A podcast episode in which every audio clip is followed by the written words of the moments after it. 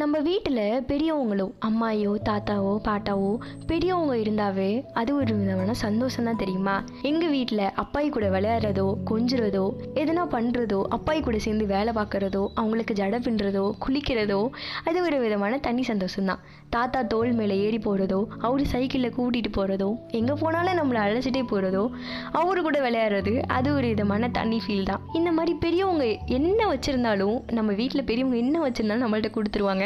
அப்பா அடிச்சா அப்பாகிட்ட ஓடுறதும் தாத்தாட்ட ஓடுறதும் ஓடி போய் அப்பா அம்மா அடிக்கிறான்னு போட்டு கொடுக்கறதும் நான் இங்கேயே இருந்துக்கிறேன்னு அழுறதும் நைட் ஆனால் அப்பாய்கிட்ட தான் சாப்பிடுவேன் அவங்க ஊட்டுவிட்டா தான் சாப்பிடுவேன் நடம் பிடிக்கிறதும் எல்லாமே ஒரு விதமான தண்ணி சந்தோஷம்தான். அப்படி இருக்கும்போது எங்கள் ஊரில் பெரியவங்களை சிறப்பிக்கிறதுக்காக ஒரு திருவிழா நடக்கும். அந்த திருவிழா பேர் தான் அம்மாயி திருவிழான்னு சொல்லுவாங்க. அம்மாயினா அம்மாவோட அம்மாவை அம்மாயின்னு சொல்லுவாங்க. பெரியவங்களாம் ஊரில் இருந்து பேரனுக்கோ பேத்திக்கோ நிறைய தீனி தின்பண்டங்கள்லாம் வாங்கிட்டு வருவாங்க இல்லையா? அந்த மாதிரி தேரில் தீனி தின்பண்டங்கள் கட்டி கொண்டாடுற விசேஷத்தோட பேர் தான் அம்மாயி திருவிழான்னு சொல்லுவாங்க. ஊரில் இருக்கிற ரெண்டு சின்ன பொண்ணுங்களை செலக்ட் பண்ணி அந்த பொண்ணுங்களை வந்து ஊருக்கு பொதுவான ஒரு வீட்டில் தங்க வச்சிருவாங்க. அந்த பொண்ணுங்களுக்கு காவலாக வெளியில் வயசு பசங்க எல்லாரும் ஃபயர் போட்டு கேம்பிங் மாதிரி தங்கியிருப்பாங்க. பாட்டு பாடுறது படம் பார்க்கறது அந்த மாதிரி அவங்களோட டைமை வந்து ஸ்பெண்ட் பண்ணிட்டு இருப்பாங்க. இந்த பொண்ணுங்க வந்து மோ மார்னிங் மூணு மணிக்கெலாம் எழுந்திருச்சு சொம்பு எடுத்துட்டு போவாங்க. போயிட்டு கிணத்துல வந்து வழிபாடு நடத்துவாங்க.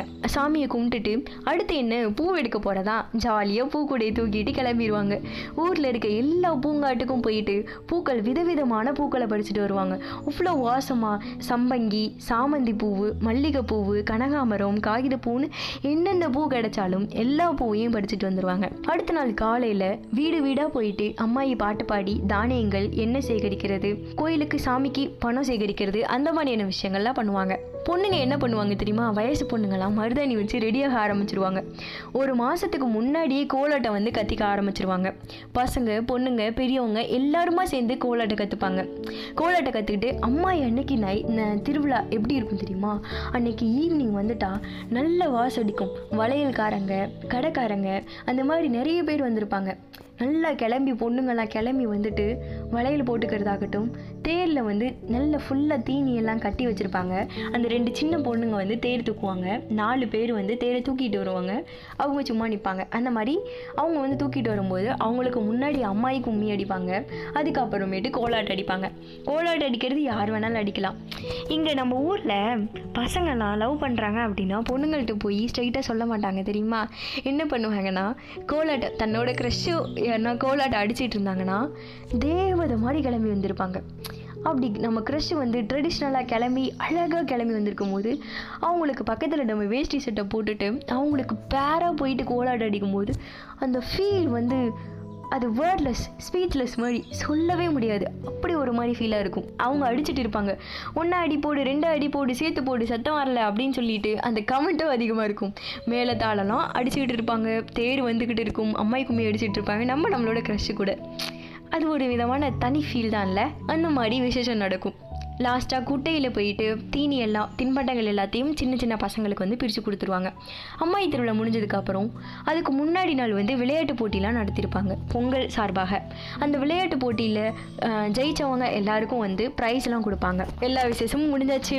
அடுத்து என்ன பண்ணுவாங்கன்னா ஊரில் இருக்க சின்ன சின்ன வாண்டுலேருந்து பெரியவங்க வரைக்கும் எல்லாரும் வந்து சேர்றது அந்த ஒத்த லைட்டு மரத்தடிக்கு தான் நாங்கள் விளையாடுற விளையாட்டா பாண்டி கோகோ நொண்டி கிரிக்கெட்டு கபடி கிட்டிப்புல்லு எலும்புக்கூடு ஊஞ்சல் கட்டி ஆடுறது ஆவியம் மணி ஆவியம் பல்லாங்குழி அந்த மாதிரி எல்லா விளையாட்டையும் விளையாடுவோம். பெரியவங்க வந்து சின்ன குழந்தைங்களுக்கு சோறு ஊட்டுறதுக்காக எங்களை காமிச்சிட்டு சோறு ஊட்டுவாங்க. நல்லா விளையாடினதுக்கப்புறம் விளையாடி கழிச்ச அப்புறம் வீட்டுக்கு வருவோம்.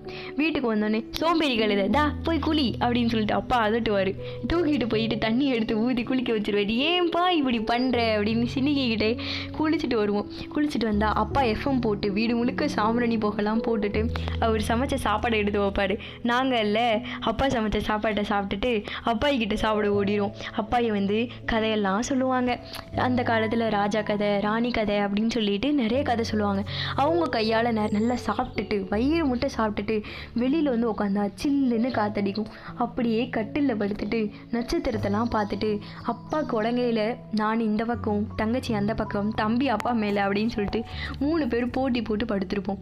கதையெல்லாம் சொல்ல அப்பா இந்தா அப்படின்னு சொல்லிட்டு உள்ளங்கையை கொடுத்தோன்னா அப்பா முத்த வச்சு தூங்குடி கண்ணு அப்படின்னு சொல்ல நல்ல நட்சத்திரத்தை நிலாவெல்லாம் பார்த்துட்டு சொல்கிற கதையெல்லாம் கேட்டுட்டு கை மேலே கால் போட்டு படுத்து நல்லா தூங்கிடுவோம் காலையில் எந்திரிச்சு மறுபடியும் எங்கள் சேட்டையை ஆரம்பிக்க வேண்டியதான் இந்த மாதிரி அழகான கிராமத்து காவியங்களை அடுக்கடுக்காக சொல்ல ரெடியாக இருக்கேன் நான் உங்களை லதா. நெக்ஸ்ட் எபிசோடில் பார்க்குறேன் டாடா.